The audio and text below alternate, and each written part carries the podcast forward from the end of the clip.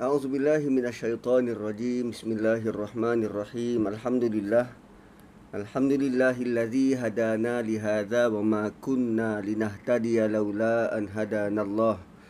Nashhadu an la ilaha illallah wahdahu la syarikalah. Wa nashhadu anna sayyidana wa maulana Muhammadan abduhu wa rasuluh. Allahumma salli wa sallim wa barik ala Muhammad wa ala ali Muhammad. كما صليت على إبراهيم وعلى آل إبراهيم في العالمين إنك حميد مجيد رب اشرح لي صدري ويسر لي أمري واحلل عقدة من لساني يفقه قولي سبحانك لا علم لنا إلا ما علمتنا إنك أنت العليم الحكيم رب يسر ولا تعسر Rabbi tamim bil khair ya arhamar rahimin. Assalamualaikum warahmatullahi wabarakatuh. Alhamdulillah puji dan syukur buat dan milik Allah. Uh, salawat dan salam kepada Rasulullah sallallahu alaihi wasallam kepada ahli keluarga baginda, para sahabat dan mereka-mereka yang um, konsisten di atas agama ini sehingga hari kiamat. Semalam kita dah lalui empat dan kita nak masuk ayat yang kelima. Uh, empat ayat. Ar-Rahman Allamal Quran Khalaqal Insan Allamahul Bayan.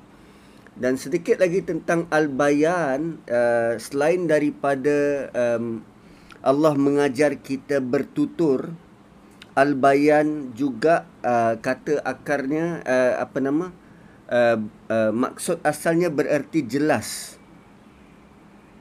dan kalau tabata'i um, dia memaksudkan al-bayan itu potensi mengungkap. Potensi mengungkap. Dan um, uh, al-bayan uh, menurut uh, Quraisy Shihab dia kata tidaklah hanya terbatas pada ucapan tetapi termasuk segala bentuk ekspresi. Segala bentuk ekspresi. Bukankah um, uh, apa nama um, salah satu cara untuk kita berkomunikasi adalah kemahiran kita ekspres apa yang ada dalam diri kita. Melalui apa? Um, tulisan melalui uh, lukisan melalui nyanyian um, melalui pidato-pidato. Ha, kan sangat banyak cara untuk um, uh, bentuk-bentuk ekspresi. Uh, raut wajah. Bahkan al-biqai kata al-bayan adalah potensi berfikir iaitu mengetahui persoalan-persoalan yang menyeluruh dan persoalan-persoalan yang mencakupi sesuatu bidang dan saya pasti monyet tidak macam itu. Uh, apa nama uh, burung kakak tua tidak semacam itu. Ikan lumba-lumba tidak macam itu. Tetapi manusia al-insan ini dia diberikan kebolehan yang semacam itu. Uh, sebab tu bila kita memahami alamahul bayan ini menafikan secara total pendapat yang kata kita ini berketurunan daripada seekor beruk berevolusi daripada beruk.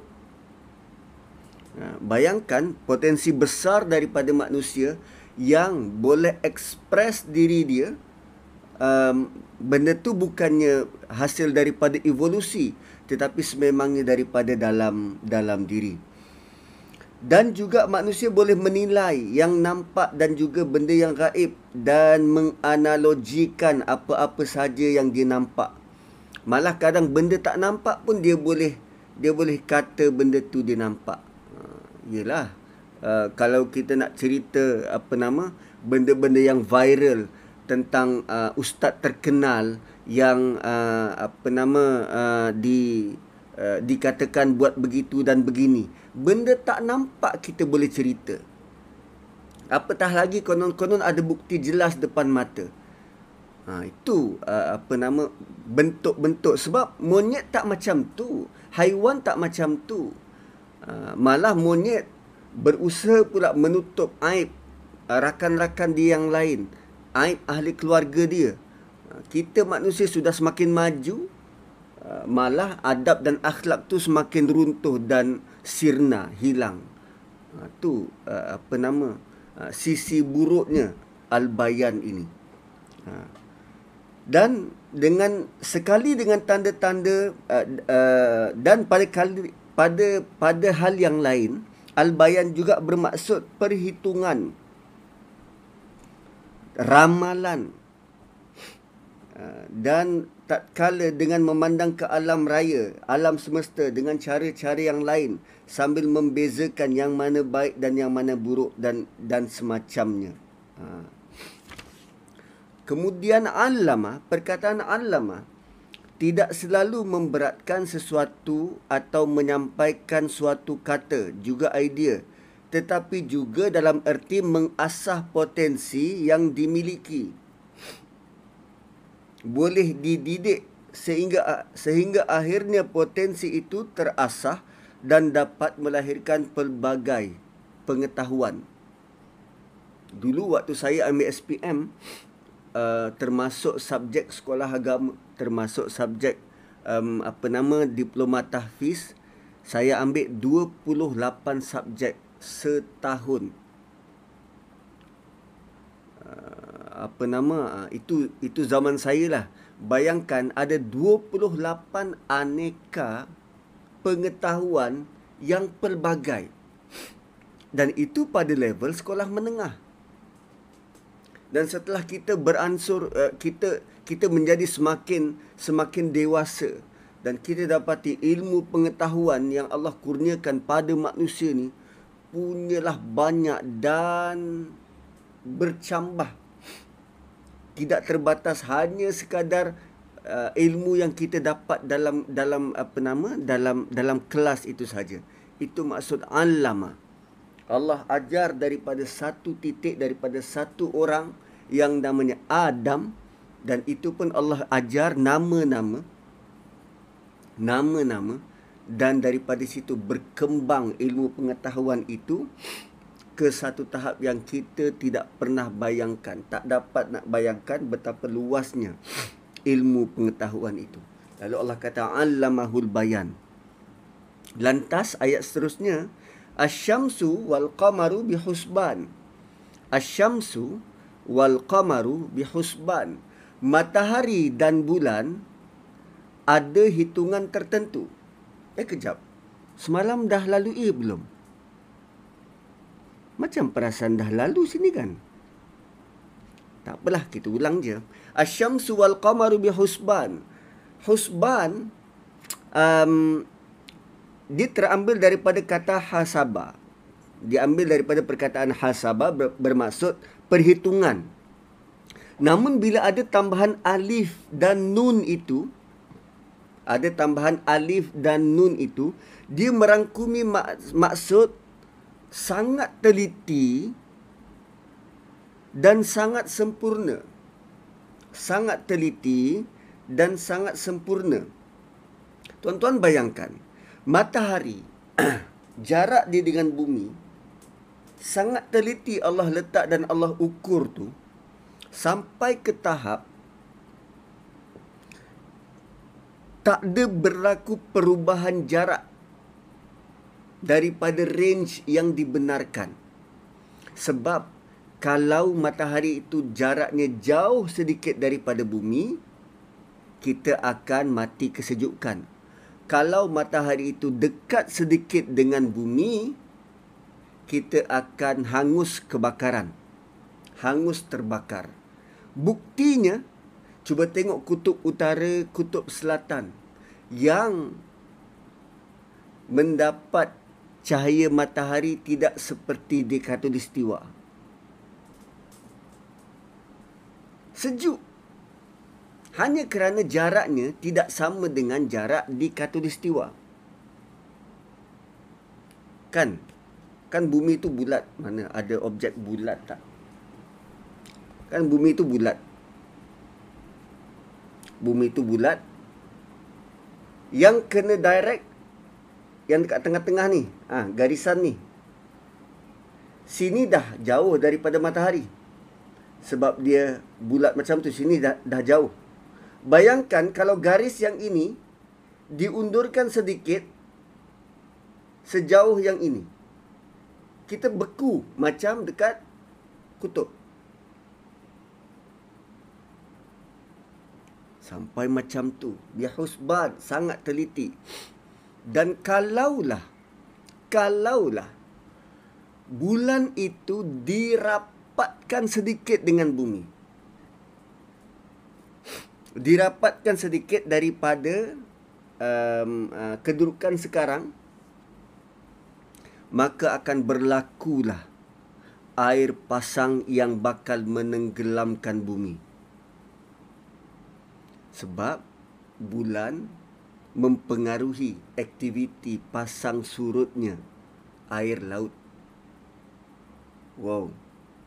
Kalau dia punya posisi lebih dekat dengan bumi, confirm akan terjadi air pasang laut yang bakal menenggelamkan bumi dan seluruh penghuninya. Semua itu menunjukkan kuasa Allah dalam menetapkan perhitungan yang sangat tepat. Asyamsu wal qamaru bihusban. So ayat lima ni Allah bagi contoh. Allah bagi contoh. Cara Allah takbir alam ini begitu tepat dan precise. Jadi manusia, kami dah bekalkan kepada kamu satu potensi yang besar dan luar biasa kami berikan kepada kamu potensi yang besar. Dan kalau kamu mengurus takbir dunia ini, tolong urus dengan penuh bijaksana. Letakkanlah benda itu dengan tepat. Letakkanlah neraca itu dengan adil. Sebab tu nanti ada ada sebut pasal Allah tatghaw fil mizan wa wada'al mizan wa aqimul wazna bil qisti wa la tuhsirul mizan tiga ayat ni, lima, enam dan tujuh, Allah nak bagi tahu tentang betapa precise alam ini diletakkan. Berapa tepat alam ini diatur. Wan najmu wasyajaru yasjudan. Wan najmu tumbuh-tumbuhan. Ada yang kata bintang. Wasyajaru dan pokok-pokok. Semuanya sujud. Patuh kepada perintah Allah. Yasjudan. Tunduk dengan taat. Menurut peraturan per, peraturan Allah. Dan kalau semua makhluk itu turut patuh kepada Allah, kamu manusia lebih lagi perlu patuh dan taat. Terutama, terutamanya kafir Quraisy. Kerana Allah Ar-Rahman telah menyediakan seluruh bentuk potensi untuk dikembangkan dalam dirimu. Was-samaa'a rafa'aha wa wada'al mizan dan langit itu kami angkat dan kami letakkan timbangan dan neraca. Supaya setiap kali kamu melihat kamu bukan setakat melihat langit itu tanpa sebarang fungsi. Fungsinya adalah bagaimana Allah letak bentuk keseimbangan yang sangat teliti. Okey. Macam mana terjadinya hujan boleh share screen tak? Cuba um, apa nama uh, proses terjadi hujan. Cuba Google proses terjadi hujan. Dia dipanggil sebagai apa? Hmm, dia ada beberapa proses evaporate, kemudian kondensasi, kemudian presipitasi kemudian uh, dia ada beberapa jenis hujan yes. Okey Allah kata was-samaa was-samaa wa rafa'aha wa wada'al mizan. Langit itu kami angkat. So bagaimana terjadinya hujan wap-wap air daripada laut di di diwapkan evaporate di di di terperluap diwapkan kemudian dikondensasi sampai ke atas. Udara menjadi sejuk daripada wap yang panas tadi disejukkan kemudian membentuk titisan-titisan air. Lalu semakin banyak titisan air itu sampai ke tempat yang sesuai maka titisan air itu jatuh. Dan semua itu dia bukan sesimpel wap naik ke atas jadi titisan dan jatuh. Dia ada proses yang sangat detail termasuk berapa ukuran berapa suhu yang ada di atas sana sehingga wap air ni boleh berkumpul. Keadaan angin macam mana? Uh, uh, sinaran matahari macam mana? Keadaan suhu macam mana? Sebab tu kalau suhu tak sesuai daripada yang asalnya nak turun tu air, akhirnya yang turun batu berbentuk ais maka kita dapati adanya tempat-tempat yang dihujani dengan hujan batu. Dia juga akan melibatkan uh, apa nama uh, ada ada tempat-tempat juga pernah dihujani dengan hujan asid kerana begitu uh, tercemarnya udara di tempat-tempat tersebut. Lihat bagaimana semua itu disusun atur oleh Allah dengan sangat tepat. Lalu Allah nak kita lihat model keadilan dan ketepatan melalui apa yang ada di atas.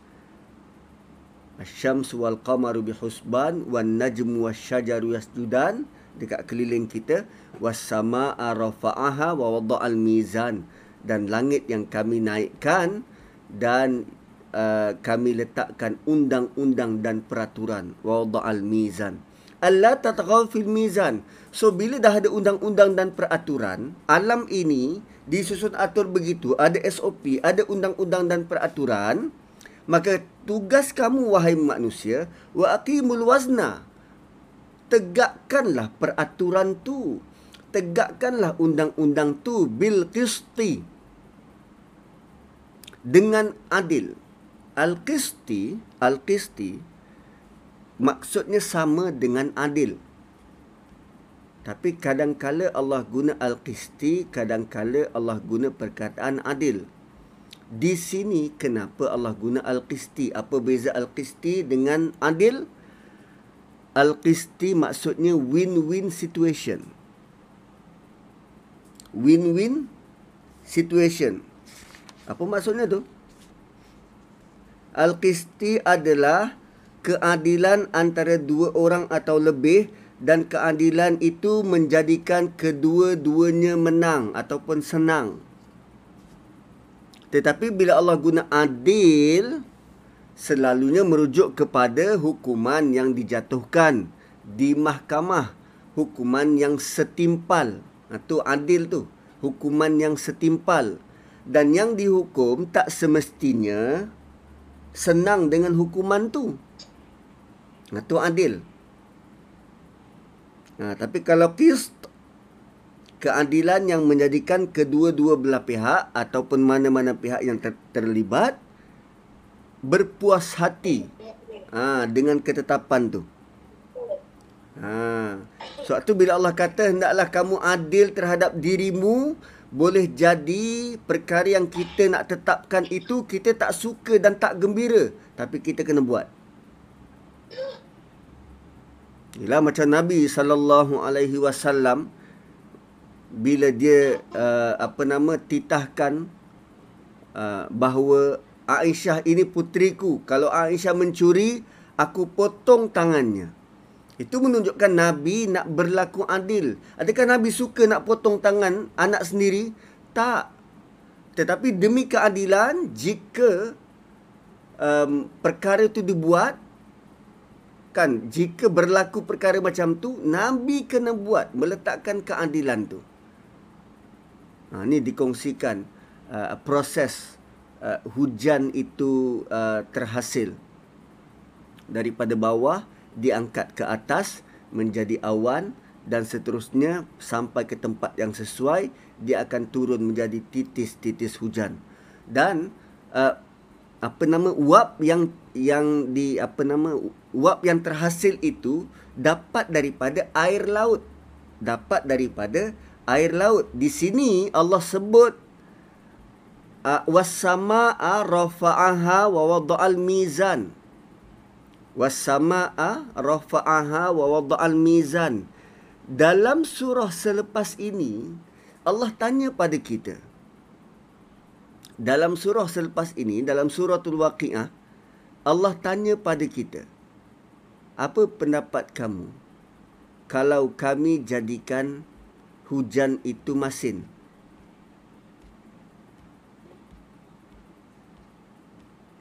apa pendapatmu kalau kami jadikan air hujan itu masin?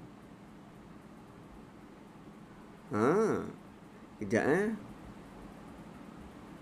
Um, mana ayat dia tu? Ala walaqad alimtum afara'aitum ha afara'aitumul ma alladhi tashrabun ayat 68 cuba tengok apa yang kamu minum antum anzaltumuhu kamu ke yang turunkannya? Minal muzni daripada atas daripada tempat takungan hujan di atas. Am nahnul munzilun atau kami yang menurunkannya. Lau nasya kalau kami nak ja'alnahu ujaja. Kami boleh jadikan air hujan itu masin. Falaula tashkurun. Korang tak bersyukur ke Allah cakap macam tu kami boleh jadikan air hujan itu masin. So apa yang boleh menghalang daripada air hujan tu masin sedangkan dia punya dia punya asal asal air yang banyak naik ini daripada laut. Dan kita tahu laut tu masin. Bila-bila masa Allah boleh jadikan air hujan itu masin. Dan bayangkan kalau air hujan masin berapa banyak binaan-binaan atas muka bumi yang diancam oleh hakisan oleh karat terutamanya kereta bangunan-bangunan semua di, di, diasaskan daripada besi. Piling-piling bangunan. Wow. Tak dapat digap, tak dapat dibayangkan. Bila-bila masa sebenarnya Allah boleh menarik nikmat itu, merubah yang asalnya nikmat kepada kepada ujian ataupun balak. Wow. Dan Allah tanya, Falaula tashkurun Asal korang tak bersyukur Malah bila turun hujan ada yang mengeluh Halah asyik-asyik hujan Ha hujan lagi Falaula tashkurun Kau tak bersyukur ke? Wa aqimul wazna bil qisti wala tukhsirul mizan Maka tegakkanlah keadilan Tegakkanlah keadilan Wala tukhsirul mizan Dan jangan kurangi Jangan sampai kita dilihat berat sebelah. Dan uh, uh, apa nama bila Allah sebut tentang mizan tiga kali empat kali mizan pada ayat tujuh al-mizan ayat ke-8 al-mizan dan ayat sembilan tu dua kali satu dalam bentuk wazna dan satu lagi dalam bentuk mizan. Dia memberi satu indikator. Kalau dalam suratul mulk motivasi Allah mencipta adalah ar-rahman. Motivasi Allah mencipta itu dengan penuh kasih sayang dan signature. Ah teras kepada penciptaan itu adalah seimbang. Teras kepada penciptaan alam ini adalah seimbang. Saya pernah kongsikan tak tahu dengan grup ni ke ada grup yang lain tentang golden ratio. Tentang golden ratio. Kalau apa nama uh, urus dia boleh uh, type human golden ratio human golden ratio dan cuba tengok pada image kita nak tengok muka kita. Ah, ha, cuba tengok pada pada uh, klik pada muka tu. Human golden ratio. Okey. Jarak antara dua mata kita dengan dagu pada yang color merah itu, pada yang color merah menunjukkan ketepatan dan menjadikan kita cantik. Jarak antara dua anak mata ke dagu membentuk empat segi. Dan antara dahi ke hidung, hidung ke dagu, yang itu ada ukuran-ukuran dia. Ratio dia apa? Ratio dia adalah 1.68. 1.68. Dan cuba tengok jarak antara hidung kita dengan telinga, daripada hidung ke telinga, semua itu ada ukuran dan ukuran itulah yang yang melihatkan kita ini cantik. Okey. Uh, yang itu tak tak nampak sangat. Cuba turun bawah sikit. Lagi lagi lagi lagi lagi. Ada satu ukuran yang yang nampak. Ah. Hmm. Yes, ya yang tengah-tengah ni. Uh, rambut blonde tu. Rambut blonde tu. Cuba uh, klik. Dia ada ukuran. Pada saya tak ada pula gambar tu. Tapi dia ada ukuran. Daripada uh, ubun-ubun sampai ke hidung 1.618. Bakinya ke bawah 1.0. Daripada atas telinga sampai ke bibir, sampai ke mulut 1.618 daripada bibir sampai ke dagu 1.0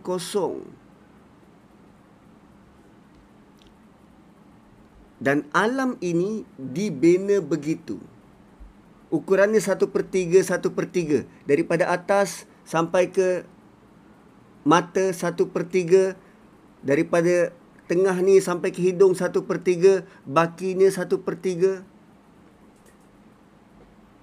Allah cipta semuanya dalam keadaan seimbang. Bukan hanya dengan ukuran itu. Tuan-tuan dan puan-puan cuba tengok kitaran makanan. Kitaran makanan. Kita ada uh, yang yang paling atas manusia.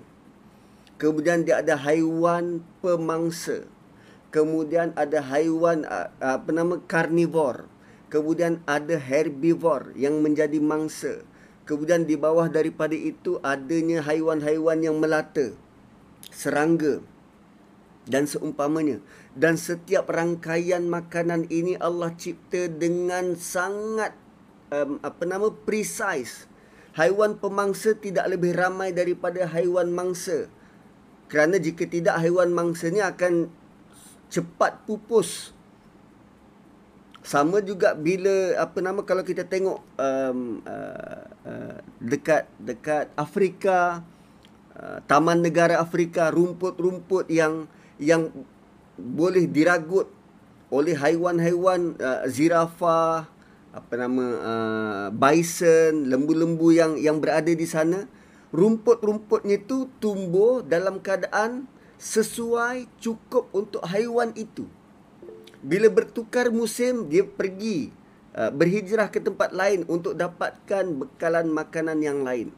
Semua itu Allah sediakan dan siapkan dalam keadaan al-mizan seimbang. So alam ini Allah jadikan sangat seimbang itu dia punya niche apa nama uh, dasar ciptaan Selain daripada Allah cipta dengan penuh kasih sayang, Allah letakkan dekat situ neraca yang cukup seimbang. Tidak lebih, tidak kurang. Jika tidak, jika tidak seimbang, alam ini akan binasa. Sebab itulah punca kebinasaan daripada siapa? Daripada tangan kita, daripada manusia. Okey, saya tidak mau berlama-lama di sini. Wal arda wada'aha lil anam. Dan bumi ini dijadikan rata mudah untuk makhluk-makhluk lain. Sama macam suratul mulk.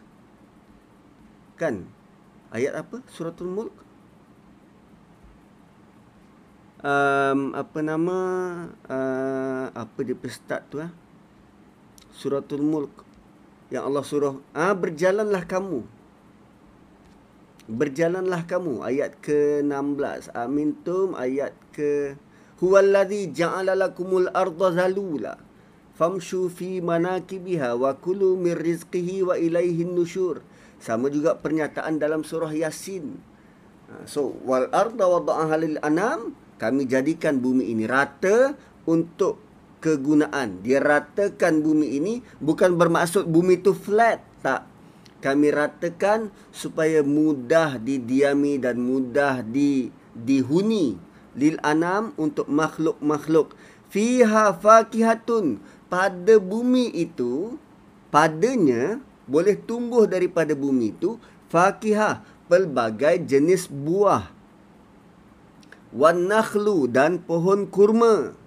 Zatul akmam yang ada kelopak. Ada buah ada pohon kurma yang berkelopak. Cuba tengok. Ayat 10 Allah kata kami ciptakan bumi. Dan bumi itu mudah untuk di didiami. Kemudian kami sediakan buah untuk dinikmati dan kami sediakan pohon kurma yang ada kelopak. Apa maksud kelopak?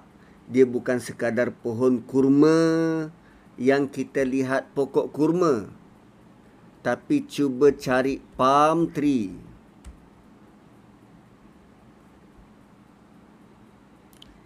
Pohon kurma yang dijadikan hiasan tu akan dia dia dia kelopak tersusun cantik.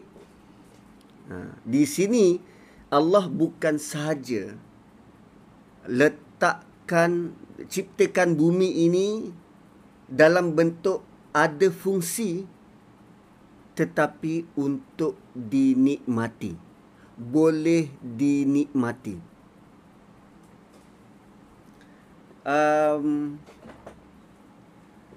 Tiap hari kita mendoakan teman-teman kita yang uh, apa nama diuji dengan uh, ujian kesihatan. Dan ada antara teman-teman kita yang masuk ke dalam hospital warded. Um, rata-rata bila uh, apa nama saya percaya kita masing-masing ada pengalaman warded di hospital dan kita tahu bahawa makanan di hospital tu antara makanan yang uh, bukan option untuk kita uh, nikmati bukan benda yang kita uh, nik, uh, apa nama uh, boleh nikmati. Namun itulah makanan yang ada. Dan percayalah tuan puan untuk kita dapatkan vitamin daripada makanan makanan tu tak perlu sedap. Sama macam kalau uh, apa nama uh, uh, makanan daripada hospital bukan yang dihidang tu kadang kan kalau kita uh, cedera teruk makanan tu perlu disalurkan terus ke dalam perut. Uh, makan ikut salur makan guna straw. Cuba rasa makanan tu. Ada sedap ke? Tak. Rasa dia dia tak ada rasa. Kalaupun ada rasa rasa dia macam uh, ialah rasa ubat. Rasa ubat kita tak suka tapi ubat tu adalah gabungan vitamin ataupun apa saja yang yang diperlukan oleh tubuh. Allah boleh saja jadikan makanan di dunia ini rasa semacam itu tanpa perlu dihias dengan dia punya balutan, dengan cantik dia, dengan kepelbagaian warna. Tak, Allah boleh saja jadikan semuanya hitam putih untuk bumi. Wal arda wada'aha lil anam fiha fakihatun wan nakhlu zatul akmam. Allah kata Allah jadikan bumi senang untuk didiami. Yang ke-11 Allah jadikan bumi ini dihias. Dia bukan sekadar boleh dinikmati tapi cantik wal habbu zul asfi tadi dihias untuk pandangan mata kemudian ayat 12 wal habbu zul asfi war raihan dia juga boleh dinikmati oleh hidung. Ada aroma. Ui, ini nikmat besar. Kita dah lama terperap di rumah PKP. Bila kerajaan umumkan ada fasa 2, fasa 3. Berpusu-pusu keluar daripada rumah. Pergi ke tempat-tempat yang dekat dengan alam. Untuk apa? mata nak melihat, nak memandang sesuatu yang lain daripada kebiasaan. Allah kata bumi ini kami sediakan begitu. Boleh dinikmati oleh mata. Malah bukan hanya itu. Ada aroma yang menyenangkan. Walhabbu zul asfi warraihan. Wih dahsyat. Dan cuba bandingkan bila Allah cipta dengan apa yang kita cipta. Cuba bandingkan Allah cipta dengan apa yang kita cipta. Allah datangkan contoh Allah cipta buah fakihah. Dan kita tahu buah tu sama ada buah tu kita boleh nikmati terus daripada pokok ataupun perlu dikopek untuk dinikmati isinya durian misal kata. Ataupun papaya. Ataupun apa betik um, uh, manggis rambutan. Dia ada kulit yang kita kopek dan uh, perlu uh, boleh dinikmati isi dia. Cuba tengok balutan yang kita cipta.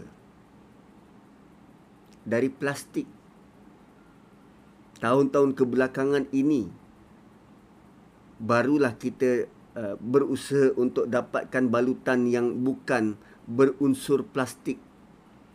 Tapi selama ini kita buat balutan untuk balut buah dari plastik. Berapa lama pl- plastik tu boleh terurai? 150 tahun belum tentu terurai. Malah balutan yang kita buat merosakkan bumi. Tapi balutan buah yang Allah buat membantu pula menyuburkan tanah.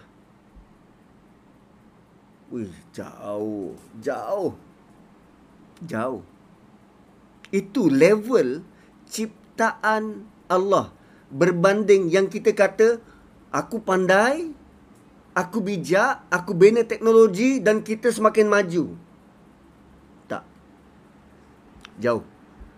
Teknologi yang kita kata kita bijak dan pandai ini dibandingkan dengan apa yang Allah sudah sediakan jauh. Jauh. Kita sombong tak bertempat. Kita bangga tak bertempat. Malah kita syok sendiri. Sebab Allah kata kami adakan peraturan ikutlah peraturan tu kami turunkan air tolong jagalah kualiti air nak jaga kualiti air, tolong jaga sungai-sungai. Jangan sampai ada kilang yang boleh buang bahan larangan ke sungai suka-suka hati dia. Kuat kuasakanlah uh, apa nama uh, agensi penguat kuasa. Pergi cegahlah kilang-kilang tu. Kalau tak selamanya Selangor ni asyik tutup, tutup, tutup. Tak terjaga. Kan? Allah suruh jaga. Ini bukan soal WWF nak jaga alam sekitar. Tak. Allah suruh seimbang. Tapi selagi mana kita tidak benar-benar letakkan neraca keadilan itu begitu, selamanya kita tetap tak tak capai keharmonian, selesa hidup. Tak. Kerana adanya manusia-manusia yang suka menceroboh malah tak memikirkan pula perihal orang lain. Orang beriman yang beriman dengan ayat ini perlu berusaha. Ini bukan soal ibadah tak. Ini ilmu apa ni tentang alam melihat alam kan geografi yang sekarang dah tak ada dah pelajaran geografi kalau dulu saya tingkatan tiga ambil PMR masih ada geografi. Sekarang dah tak ada. Lalu macam mana anak-anak sekarang nak nak mengenal alam? Mengenal tentang batuan, tentang apa yang Allah cipta. Sebab selama ini kita melihat alam sebagai alam dan tak dikaitkan pun dengan Tuhan. Tapi sampai ke ayat yang ke 12 sebelum Allah datangkan ayat 13 fabi ayyi ala rabbikum atukadziban. Which part yang korang tak nak bersyukur? Which of the favors daripada Tuhan yang korang deny? Allah sediakan semuanya untuk manusia nikmati. Semuanya untuk dinikmati oleh panca indera kita. Panca indera kita ni berapa banyak? Tangan, penglihatan, pendengaran, bau, rasa. Lima kan? Penglihatan, pendengaran, bau, rasa, apa lagi satu? Tangan. Tangan. Hmm. Ya ke? Kejap. Lihat, dengar, hidu, rasa dengan lidah. Yes, rasa dengan tangan. Six sense, tak lima je. Six sense tu dah lain. Kita ada, li- sebab tu disebut panca. Panca ni lima. Lima indera. Panca indera. So, Allah sediakan semuanya untuk dinikmati oleh lima indera. Lima indera. Dan kalau kita lihat satu persatu kita punya indera ni, kita punya uh, alat untuk berkomunikasi, setiap satu itu dia punya cambang sangat besar. Ambil contoh lidah. Berapa banyak reseptor ada pada lidah? Bilion reseptor kita boleh merasai daripada masin kurang masin sikit manis terlebih manis kurang manis tawar um, uh, likat uh, pekat. Kita boleh rasa pahit kita boleh rasa um, apa nama? Uh, uh, entah macam-macam jenis rasa. Kita boleh rasa kurma berbeza dengan kari berbeza dengan um, apa nama um, uh, masak lemak beza dengan uh, ni apa asam pedas. Kan sangat banyak. Itu daripada satu reseptor. Satu reseptor satu alat. Indera dan menariknya panca indera ni panca indera ni apa yang ada di luar? Di luar. Panca indera ni akan memberi kesan terus ke hati akan memberi kesan terus ke hati. Sebab tu bila Allah kata bertakwalah kamu kepada Allah, Allah nak kita jaga panca indera kita. Kerana hati kita tak boleh berkomunikasi dengan apa yang ada di luar kecuali melalui panca indera. Hati berada di dalam. Dia takkan boleh, dia takkan tahu apa berlaku di luar kecuali kalau bukan mata yang melihat kecuali kalau bukan telinga yang mendengar. Kecuali kalau bukan mulut yang bercakap. Mata dan telinga adalah alat direct ke hati. Apa yang mata kita nampak itulah yang membentuk hati kita. Lantas hati kita ber memproses apa yang mata nampak apa yang telinga dengar. Proses yang keluarkan apa? Mulut.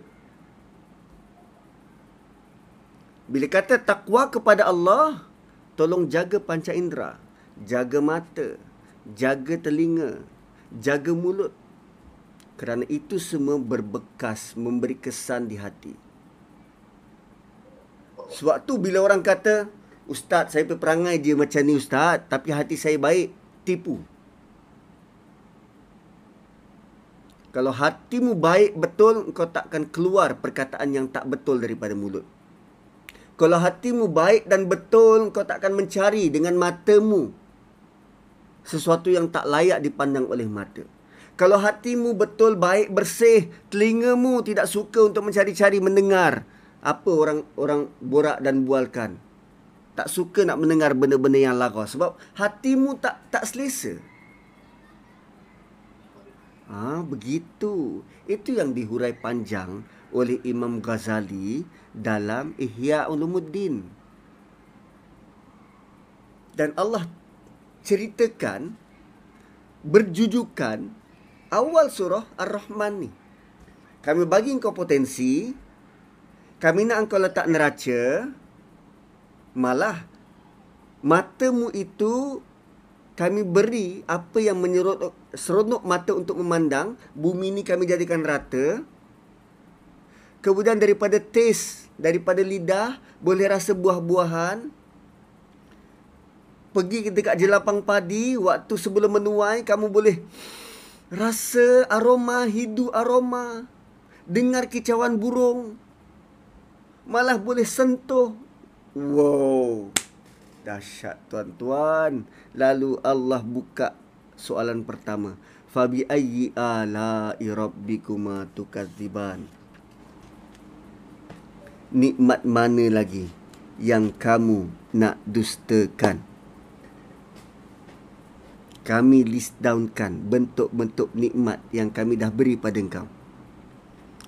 Tapi Allah tidak sebut secara direct. Kami bagi kau mata, kami bagi kau telinga, kami bagi kau mulut. Tak. Allah sebut tentang nikmat dia. Bumi dihamparkan, ada buah-buah, ada kelopak mayang, ada apa nama um, uh, uh, bau-bauan. Semuanya kami jadikan seimbang. Kan itu untuk dinikmati. Sekarang Allah tanya, "Fabi ayyi ala'i rabbikuma tukadziban?" Perkataan ala Okay, kalimah ala dia dalam bentuk jamak. Kata akar dia adalah ilyi ataupun alyi. Ilyi ataupun alyi iaitu nikmat. Biasa nikmat ini kata yang yang selalu kita dengar adalah ni'am kan nikmat rupanya ada perkataan lain yang bermaksud nikmat tetapi perkataannya adalah ilyi ataupun alyi. Kenapa tak guna nikmat? Sebab nikmat itu maksudnya umum. Banyak um, pelbagai. Tapi ili ataupun ali ataupun ala ini merupakan nikmat yang sangat khusus yang hanya dianugerahkan oleh Allah kepada kita So selepas ini kita akan lalui setiap nikmat yang khusus untuk kita, bukan untuk orang lain, untuk kita. Anugerah besar, nikmat besar untuk kita yang membaca. Dan perkataan ini terkesan mendatangkan sinar dan kecemerlangan. Talak lau, talak lu dan dengan melihatnya terasa adanya kebajikan dan kurniaan besar. Ah, so bila Allah kata fabi ayyi ala nikmat agung yang mana? Nikmat besar yang mana? Dia bukan sebarang nikmat tetapi nikmat yang khusus yang Allah bagi. Setiap kita ada nikmat itu. Setiap kita merasai nikmat tu. Dan Allah tanya kita per individu nikmat mana yang engkau tak bersetuju? Nikmat mana yang engkau nak deny? Malah Allah kata apa? Tukaziban kamu berdua dustakan kamu berdua dustakan. Tiba-tiba Allah sebut kamu berdua. Ha? Rabbikuma Tuhan kamu berdua. Tukaziban kamu berdua dustakan. Kenapa kamu berdua? Bukan selama ni Allah sebut pada manusia ke? Kenapa kamu berdua? Oh rupanya dalam tak sedar. Kita sebenarnya tak perasan. Seawal ayat kedua Allah kata allamal Quran. Kan semalam saya sebut Allah tidak kata allamahul Quran tetapi allamal Quran. Tidak seperti ayat keempat allamahul bayan. Ha dekat situ kembali kepada manusia. Tetapi di atas ayat kedua allamal Quran Allah bukan sekadar ajar Quran ini kepada manusia tetapi kepada jin. Dan untuk manusia Allah bagi nikmat-nikmat. Mizan habbu wal asfi zul asfi wal raihan fakiyatu wan nakhlu zatul akmam uh, wal arda wada'aha lil anam. Itu pada manusia Dan sekarang Allah tanya, "Hai manusia dan jin, daripada nikmat-nikmat yang kami bagi ni, mana satu yang kau dustakan? Yang engkau nak dustakan? Engkau nak deny bahawa Allah yang bagi ni? Atau engkau nak kata ada orang lain yang bagi? Daripada senarai yang aku bagi tadi tu, mana satu yang engkau rasa tak ini bukan dari Tuhan tapi ini daripada orang lain. So setiap kali kita jumpa perkataan fabi ayyi ala rabbikum atukaziban ayat fabi ayyi ala rabbikum atukaziban dia punya uh, emosinya berbeza. Maksud dia berbeza bukan bukan erti dia berbeza tetapi ap, ni, bentuk nikmat yang ditujukan cara kita berfikir tentang tentang nikmat itu berbeza. Untuk yang pertama ini tadi Allah sudah senaraikan daripada banyak-banyak tu mana, mana satu yang kau rasa bukan dari Tuhan? Ada tak? So sampai ke ayat ini tuan-tuan cuba tengok balik. Angin yang bertiup bawa aroma yang menyenangkan kita pergi ke tepi sawah padi. Lepas isyak bila ada bayu yang bertiup kita boleh lepak sambil makan ubi. Ubi tu pula ada rasa lemak-lemak cicah pula dengan garam sikit kadang dengan gula. Dia ada rasa lemak masin dan lemak manis kena pula kopi o. Di samping ada aroma apa nama um, uh, padi yang yang yang nak masak kena pula dengan aroma kopi duduk pula tepi sawah. Setiap satu tu nikmat siapa yang bagi?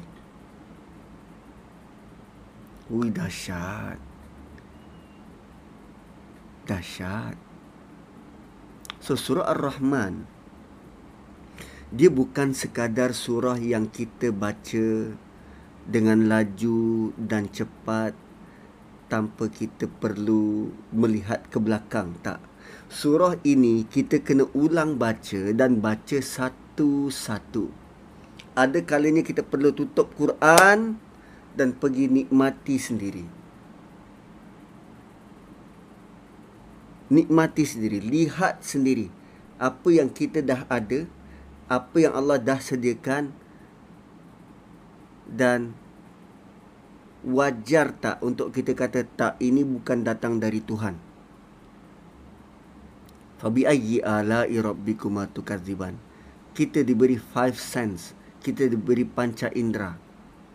Maka nikmati panca indera itu sungguh-sungguh. Saya dulu sewaktu belajar dengan apa nama um, uh, uh, seorang speaker. Siapa yang nama dia? Azhar.